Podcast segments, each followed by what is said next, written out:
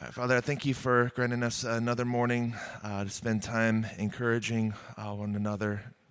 Uh, thank you for your word that you've given us instruction on uh, how your church is to operate and that it is ultimately for your glory. I ask you to allow this time together to be very fruitful uh, and that we would all have uh, higher thoughts of your character and your word. In your name, amen.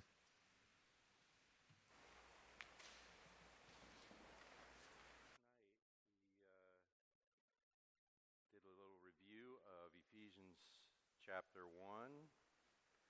And uh, we noticed that we have been thoroughly blessed. There is something to believe, uh, something that is true, even when it doesn't feel like it to us. You know, there's lots of things that are true and it doesn't feel like it, so that shouldn't surprise us.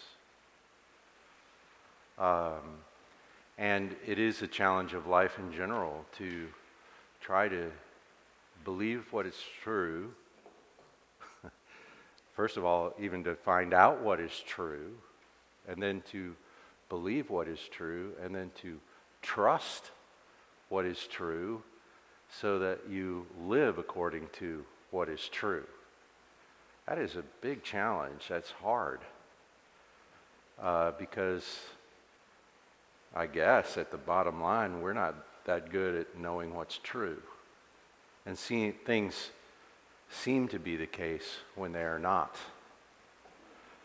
And we have broken motives. And so we often read things onto what we see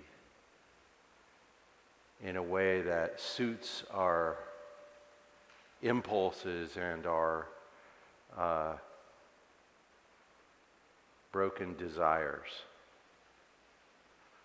So we can blame something, someone, for something they are not to blame for. In fact, we are good at doing that when we're the ones that are to blame. We shift, we scurry. So it's always been a challenge to find and trust and act in truth. It's been a challenge since the day Adam lost track of the truth and acted otherwise. You might notice if you read the story of Adam that as soon as he turned away from God, he turned away from everything else too. He suddenly didn't trust the wife that he said a few days ago, oh, that's what we're talking about their relationship broke down immediately as soon as he lost track of God. And ever since then, we've had this problem. How do I know, trust, act truthfully? it's a big challenge. In fact, in the world today, we've gotten so good at not operating in the truth that we've come to the point of denying that there is any such thing. Well, we sort of read about this in Ephesians chapter 2. And this morning, what I'm hoping to show is what Ephesians 2 teaches, which is that Christ, God in Christ, has begun the project of restoring our humanity. And he is making a new humanity. And uh, yeah, he, we read in Ephesians chapter 2, most of us are very familiar with some key verses in Ephesians chapter 2 For by grace you have been saved through faith, and that not of yourselves. It's a gift of God, lest any man, not of works, lest any man should boast. And we think we use this verse quite truthfully to share with someone that to receive salvation is simply to trust in it and that there's nothing else to do to be saved. So we frequently apply this text to talk to individuals about how they're saved. And what we're going to find out this morning is it's not just about how God makes made me a Christian and made you a Christian. It is about that. But when he was doing that, he was doing something else as well, which is he was making us a Christian. One. And uh, it's bigger than just each of us. Um, well, so with that kind of as an introduction, let's, let's get started. We noticed yesterday at the end of chapter 1 that uh, God gave Christ, the risen and seated Lord Christ, as head over all things to the church. And then he gave this crazy description of the church the fullness of Him who fills all in all. Now, I should tell you, there's a lot of detailed exegetical arguments about those two phrases the fullness of Him who fills all in all. and I can see why. Because the church is the fullness of Christ or God. Well, that's one of the first exegetical discussions. Who's Him? Christ, God, hmm, uh. and then we figure out who fills all, who, who's all, what's all, in all. Well, what's that all? Yeah, there's too many pronouns. So when there's a collection of pronouns in the text of the Bible, it generates a lot of exegetical discussion. We don't really need to concern ourselves too much about that because we're not doing a verse by verse exposition of the book of Ephesians.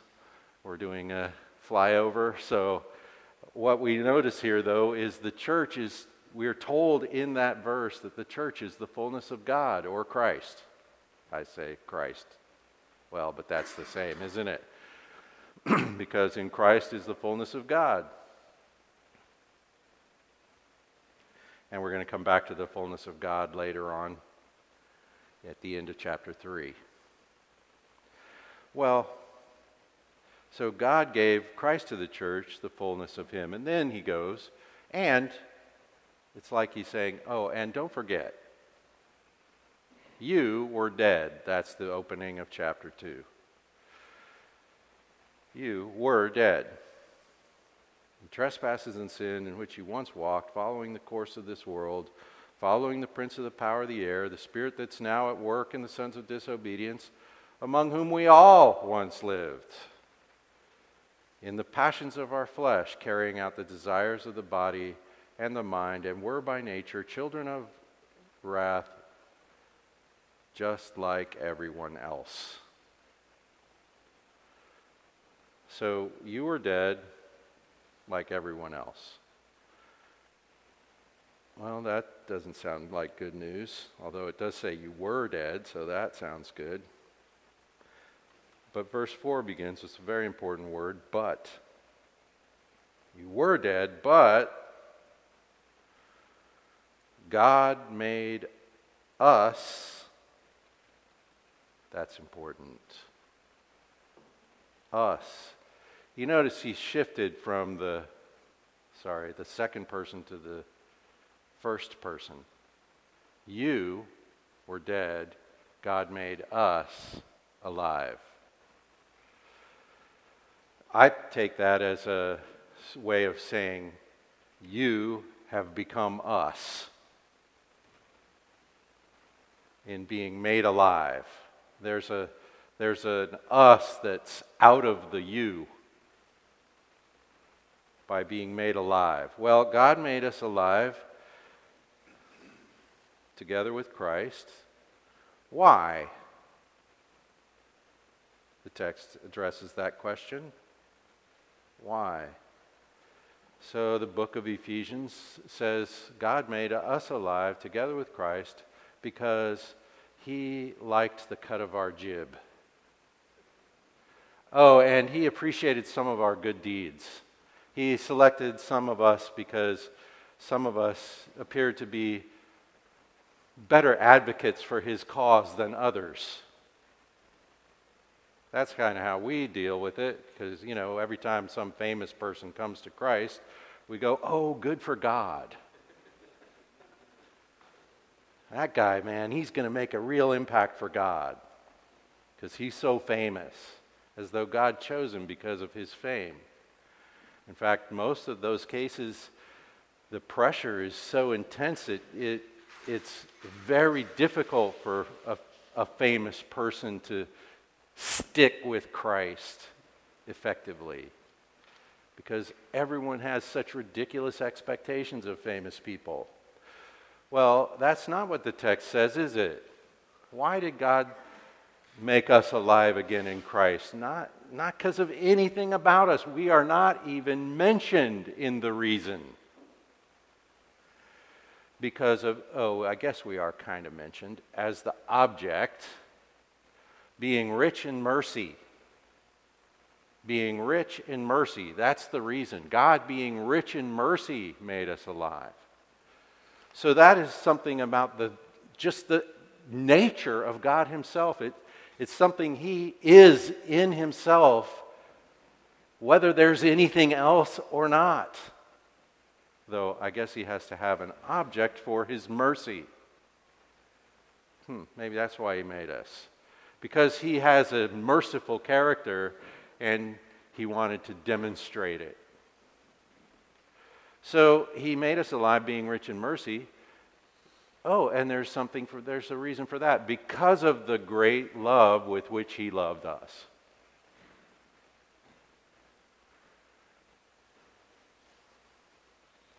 God is love. He made us alive because, as a way of expressing his loving nature. That's not because we're so lovable. We're dead, remember? Dead in trespasses and sins, behaving according to our base instincts, impulses, desires. Dead. And even when we do good things, they're not really good the scripture says that even when we obey the law, our righteous deeds are disgusting. You know, I spent a long time thinking about how that can be true. I mean, they're truly righteous deeds. When you tell the truth, that's righteous, which we do accidentally do from time to time. When we tell the truth, that's righteous. When I don't steal, that's righteous. Okay? But even that is not righteous in God's consideration. How's that? Even when you do the right thing, it's not the right thing. Because all actual righteousness that actually is righteous is God's righteousness exercised in a person. So if I act independently to do the right thing, my independent action is unrighteous. So if I'm apart from Christ, no matter what I do, no matter how good it is, it's unrighteous. It is not, Paul says in Galatians, no one can be justified by good deeds, by the works of the law, the actual law of God. In fact, the law never was intended for that. But so he raised us up with him. Again, notice the use of the word us. And seated us with him in heaven in Christ. Now, these are aorist tense verbs. These are things that have happened. So when Christ was raised, so were you. So was I. So was every Christian that will ever be a Christian. Perhaps some not even born yet were raised when Christ was raised. All right. And seated with him. So uh, you are seated with Christ now in the heavens. Wow.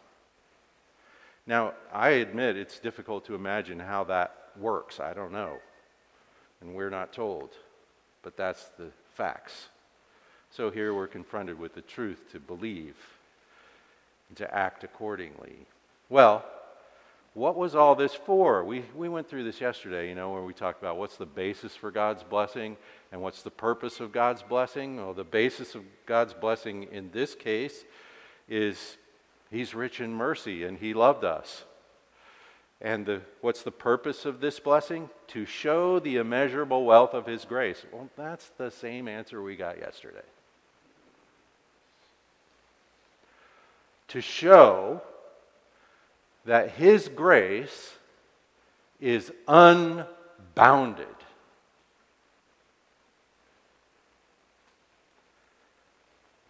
Now, as you can hear, see here, there, there's, no, there's no reward. His purpose was not to reward us, but to show His grace. And it's actually logically impossible to do both. He can either be showing His grace or rewarding us. If He's rewarding us, it is not grace, it's merit. And if it is grace, it can't be reward.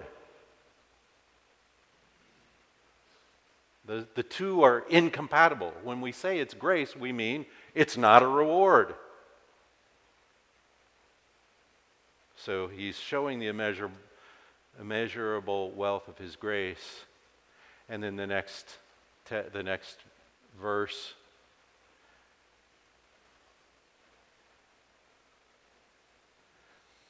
Sorry, I had to tell my Bible app that I don't want to review it right now. Uh, the, uh, the next verse For by grace you are saved, have been saved.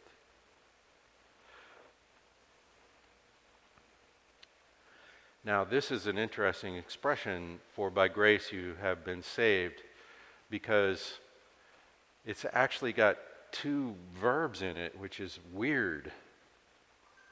It says, for by grace you are present tense. You are, and then there's a participle, another kind of verb, having been saved, which is a perfect tense participle, which perfect tense means uh, something that has happened in the past that permanently altered the situation. So, the perfect tense, you have been. Except normally you could just say, you have been, and that would do everything you need this to do. That you have been saved at some point in the past. And so, of course, now you continue in that state.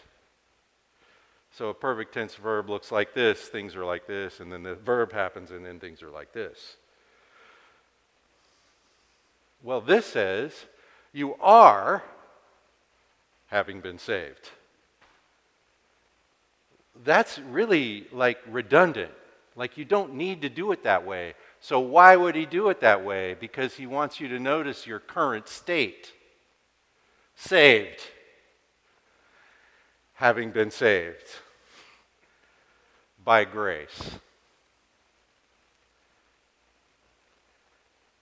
You are having been saved. We can't say, we can't write Bible translations that put it that way, but that's a literal translation. You are having been saved. And then, it, you know, we have the rest of uh, verse 9, I guess, 8 and 9. This is not from you. We translate it like this This is not from you, it is a gift of God. And it's more like this This is not from you, from God, the gift. Which is kind of what he already said, and he's saying it again, and then he says it again when he says, not from works. It's not produced from you, it's a gift from God. It's not produced from you. So no one can boast. So no one can take any credit for it. Why? Why doesn't God do it this way instead of setting up some kind of system where, you know, He meets us halfway? Where we produce some righteous deeds that He recognizes and then He throws enough grace in to get us the rest of the way. Why, why does he do this by grace alone thing? well, that's true. He wants it done right. Yes, okay, so, because that way wouldn't work. But the other thing is, right here, it's because the goal here is to show off his grace, not to get us saved. Now, us humans in the church, we, we're going around acting like the goal is to get people saved. But we talked about this last night as well. The goal is to get people saved in order to show off God's grace. So, getting us saved is penultimate, we might say. It's a means to another end. All right, so then he says this and this is where we start really having to deal with the fact that this is about the church, not just about each of us. For we are his workmanship. That's a fancy word for just saying thing made. Created in Christ Jesus. We are his workmanship created in Christ Jesus. Now, those the word that's under the word workmanship and the word that's under the word created, they're going to get some repetition in the book of Ephesians in interesting and important ways. So I just kind of made a note of them here in your notes, and we'll we'll circle back on that. But the the workmanship, a thing made. Now, this probably would remind us of uh, 2 Corinthians 5:17. If any man is in Christ, he is a new creation. All right. Well, in, in 2 Corinthians 5:17, that's any man singular. He is singular, a new creation singular. That's a that's an application of the new creation to each individual Christian? Well, here's the way this one works we, plural, are his workmanship, singular.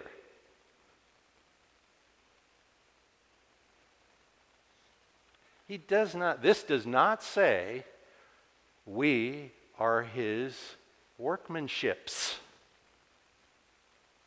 Now, this is how we typically apply this. I think I'm a project of God. He's making me. And according to Scripture, that certainly is true. But that's not what this is about. Because what this says is we are one work, one project together. Of course, Paul's got something up his sleeve here, which we're about to really get into. But the point here is we collectively are the project of God as a single thing. Now, to make that project, he's making each of us as well. but each of us is a contribution to the workmanship of God, created in Christ Jesus unto good works, which God prepared beforehand. When did He do that? Well, sometime in the beginning. And if we read chapter 1, we'd probably guess it was before He started making anything. So God prepared these good works for us to walk in. Now, I typically think that means God has a special plan for my life. Well, and He does, I guess. But what this says is He has a special plan for our life. And that the good works that He's prepared for us to walk in are good works that we walk in. Suddenly, I'm thinking of the scripture in uh, Philippians 1, I think, where we're described as striving together for the faith of the gospel. So, we are his workmanship. Now, the rest of chapter 2 goes into well, just how did this work? How was this work done? Because, you know, a work, the workmanship thing is a thing made. Now, I tend to think of it as a, pro, uh, as a project in process, but I'm not sure that's right. Because all that he describes in the following text are things that have already been done to create this workmanship. And at the end of chapter 2, this workmanship is a temple, the dwelling place of God. Hmm. Okay, well, how did he do this? I got to find my place here in the text. One second. So he goes on in verse 11. Therefore, remember that at one time you were you Gentiles in the flesh, called the uncircumcision by what is called the circumcision, which is made in the flesh by hands. Remember that you were at that time separated from Christ, alienated from the commonwealth of Israel, strangers to the covenants of promise, having no hope and without God in the world. That's another way of saying you were dead.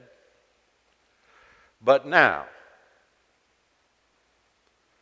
now in Christ Jesus, you who once were far off have been brought near by the blood of Christ. For he himself is our peace. Christ himself is our peace. Now, the word peace, it's the Greek word for peace, it's the ordinary word for peace, but it's the Greek word that is a translation of the Hebrew word shalom. You, he is our reconciler, He is our healer. All these ideas are wrapped up in the word peace. He makes us whole. There's a union in the word peace, a wholeness, integrity. Shalom is a big word. Well, He is our peace. Let's find out about that. Who has made us both one. Now, both. Who's both? Well, both must mean you Gentiles and us circumcision. He's made us both one. So, how many are there now? One. Oh, okay.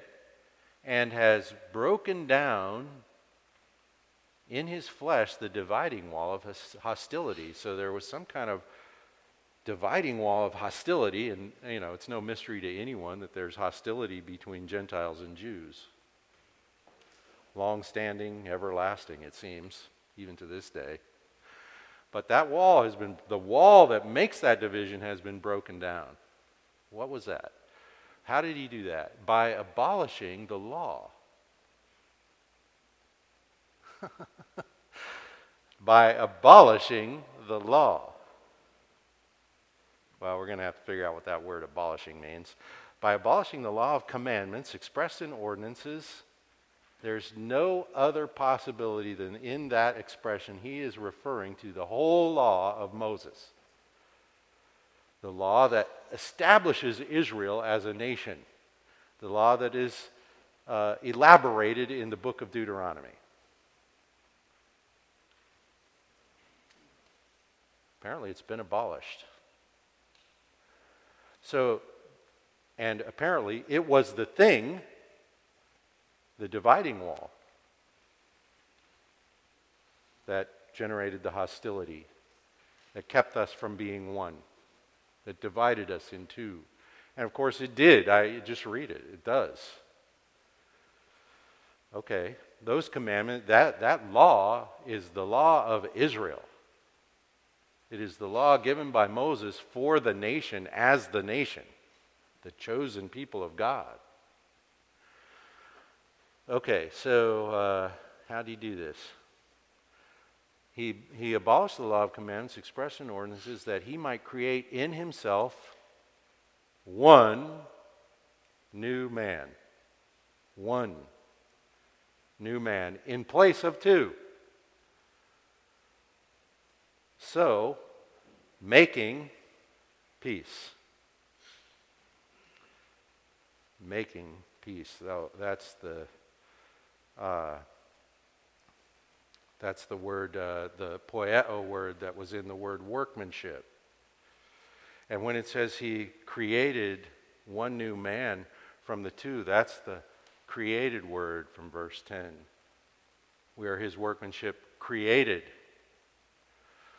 this tells me that verse 10 is collective because this is undeniably collective.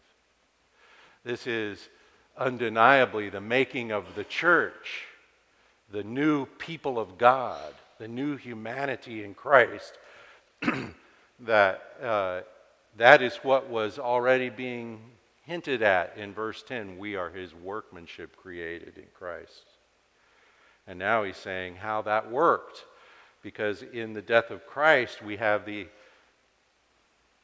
abolition of the law that divided us. And so he reconciles us into one new humanity in himself by the work of his cross. wow. So the Gentiles were alienated. Now in Christ they've been brought near. He made the two, he made, poieo, the make word, the workmanship word, the two into one by setting aside the law. Oh, I didn't say abolish there, I said set aside. The word abolish means to render inoperable.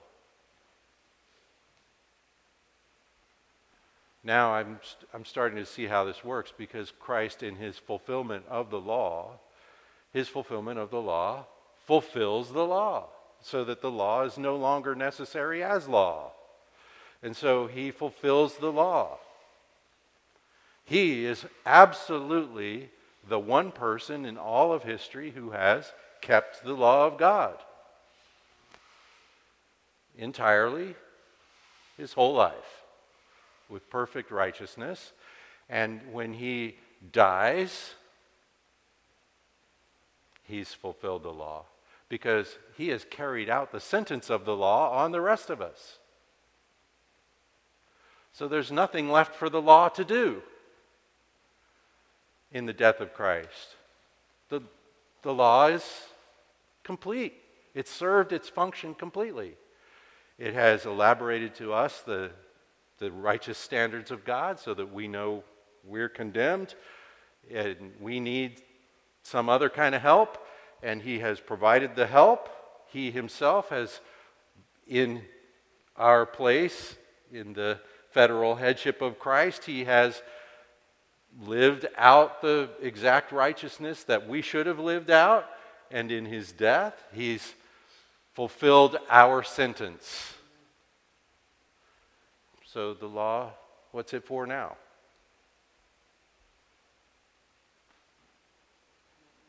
It's well, here's how we can use it now. It tells us the righteous standard of God, which now we suddenly want to fulfill. So now we're ready to obey it in the Spirit and so on, which we'll carry on to. But the so it, it can be useful to us, but it's not law to us.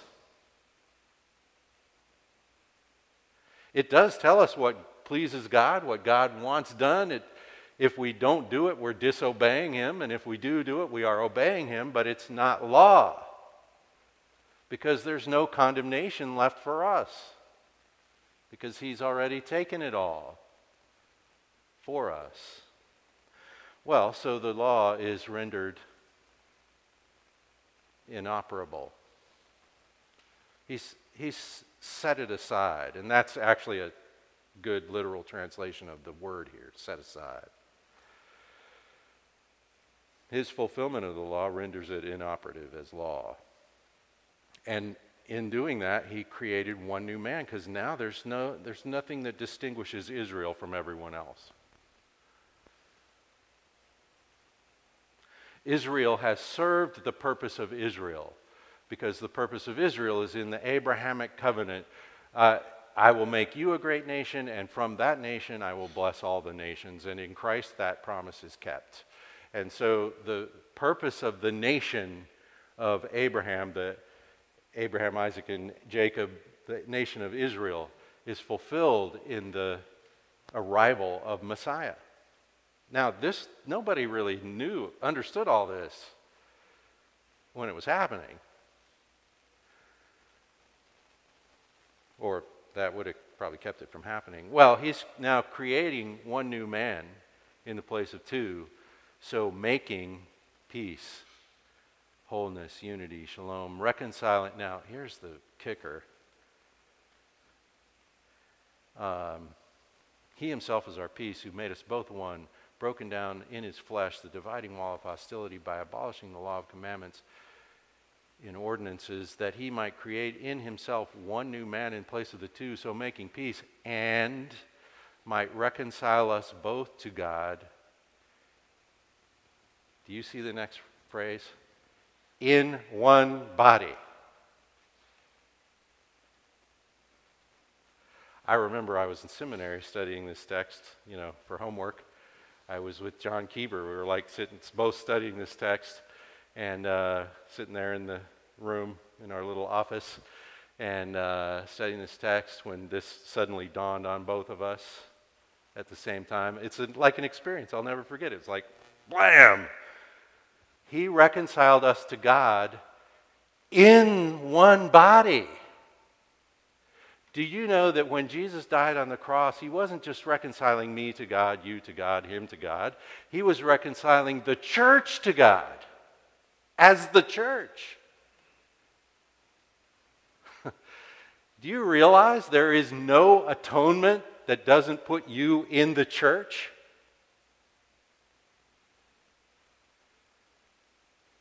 Because you, you're not atoned for except as a part of the church. I'm sorry, that was mind blowing to me. That's like my little individualistic mindset reading of the book of Ephesians just was obliterated. And I had to start thinking, oh, the scripture belongs to us, not me. And this text is about us, not me. I'm in us, but it's about us. Reconciling us both to God. Our union with Christ in the work of the cross is collective. In fact, in this text, our union with one another happens first in the work of the cross. Wow. uh, yeah, you're going to have to figure that out for a while. Our union with Christ in the work of the cross is collective. It includes our union with one another in the body of Christ. And the atonement, the reconciling work of Christ accomplished by the cross, is applied to the church, not just the individual. So, Paul's conclusion in this is so you're, you Gentiles, no longer strangers and aliens, but fellow citizens members of God's household. There, there's a family here. A family here. What was the point of all this? Well, now you are a part of the covenanted community. That ends up being the, the punchline at the end of all this sentence. You're not alienated anymore, you're one of us. And then he goes on, he says, You're being built together. You also, that is, you along with all believers, Gentiles and Jews, are being built together. You, plural, being built together into a dwelling place, singular, for God by the Spirit. Now, are being built together, that's a present tense verb. That's happening as we, go, as we speak. We are being built together.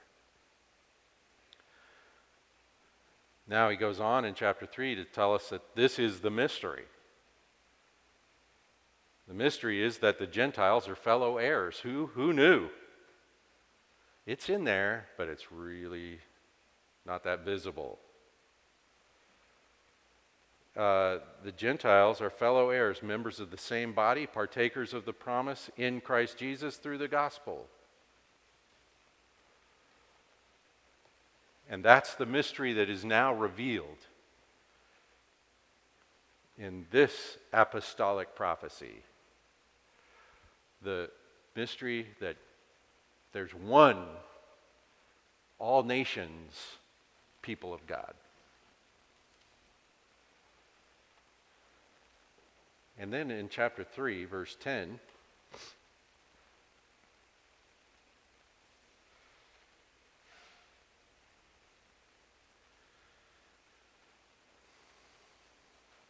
uh,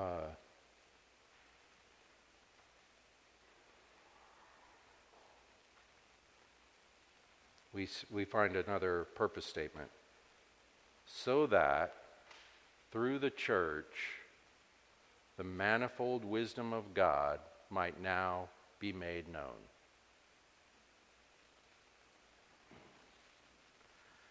I mean, these statements, the church is the fullness of God.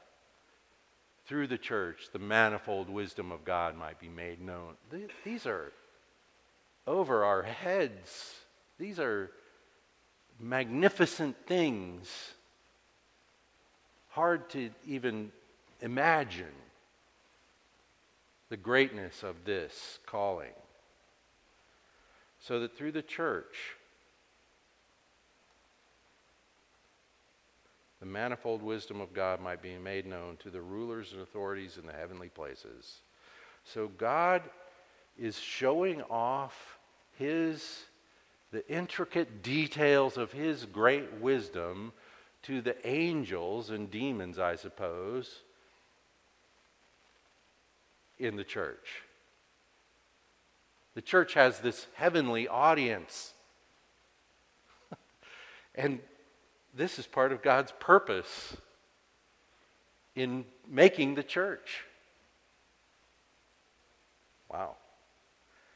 And he says in verse 11, this was according to the eternal purpose that he has realized in Christ Jesus our Lord, in whom we have boldness and access with confidence through our faith in Him.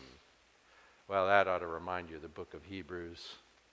We come boldly before the throne of grace where Christ ever lives to intercede for us.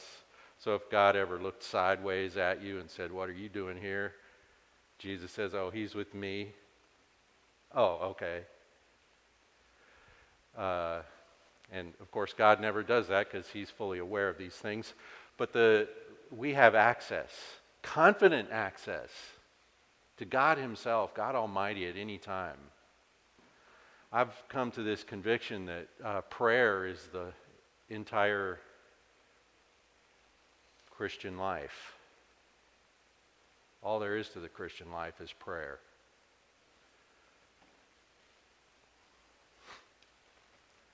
Because why on earth would you stop to do anything else?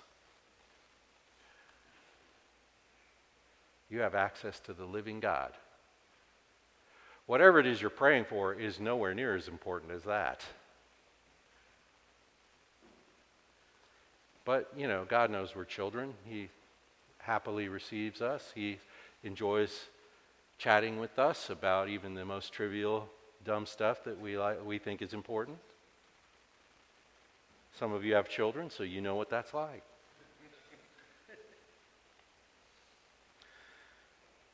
the eternal purpose realized in Christ to give us access. And that, of course, is what we read about in chapter 1 that eternal purpose that He chose us in Him before the foundation of the world. And we end up in chapter 1, the body of Christ, the fullness of Him who fills all in all. And we end up there here too. This is how He did it the work of the cross. The work of the cross that forms one new man and reconciles that one new man to God in Christ by the Spirit. The thing that uh, now makes us the people of God is in Christ, not in Israel. There was a time when in Israel made you the people made you one of the people of God. Now it's in Christ. And good for us because I think we're all Gentiles. Where that used to be alienated, alienated. In Adam, we're all, every human, human being is alienated from God. Israel was kind of a half step back. And now, one new man in Christ. The nature of the Christian life is, uh, is realized in the church. Maybe I should say, is to be realized in the church not just in each of us. And next time we're going to talk about uh, the this prayer of Paul that begins to relate the each of us to the one new man. Uh, and we're going to talk about how the fullness of God comes to operate in us, the image bearing church. What's Paul's prayer for this church? I've, I have a, a way of thinking about this. It's like this we find Paul in the New Testament in various places, or Jesus even, or any of the other apostles, elaborating what they're praying for, for us, in the inspired scripture. Well, whatever that is they're praying for must be something we really need.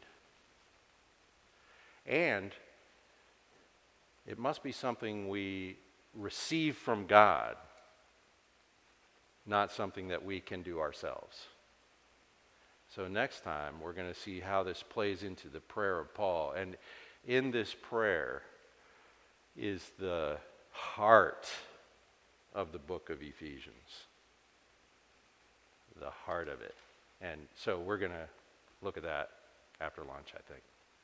Let me pray for us.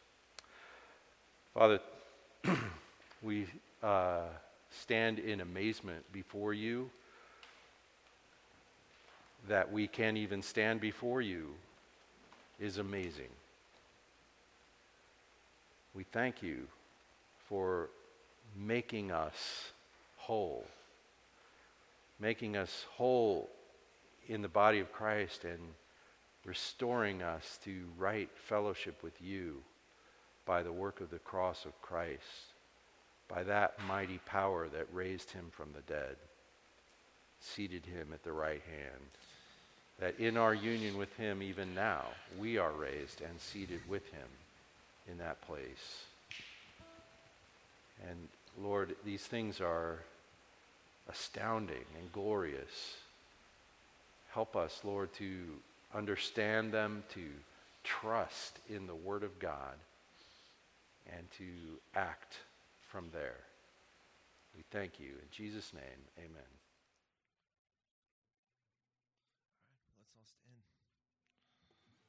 All right, let's all stand.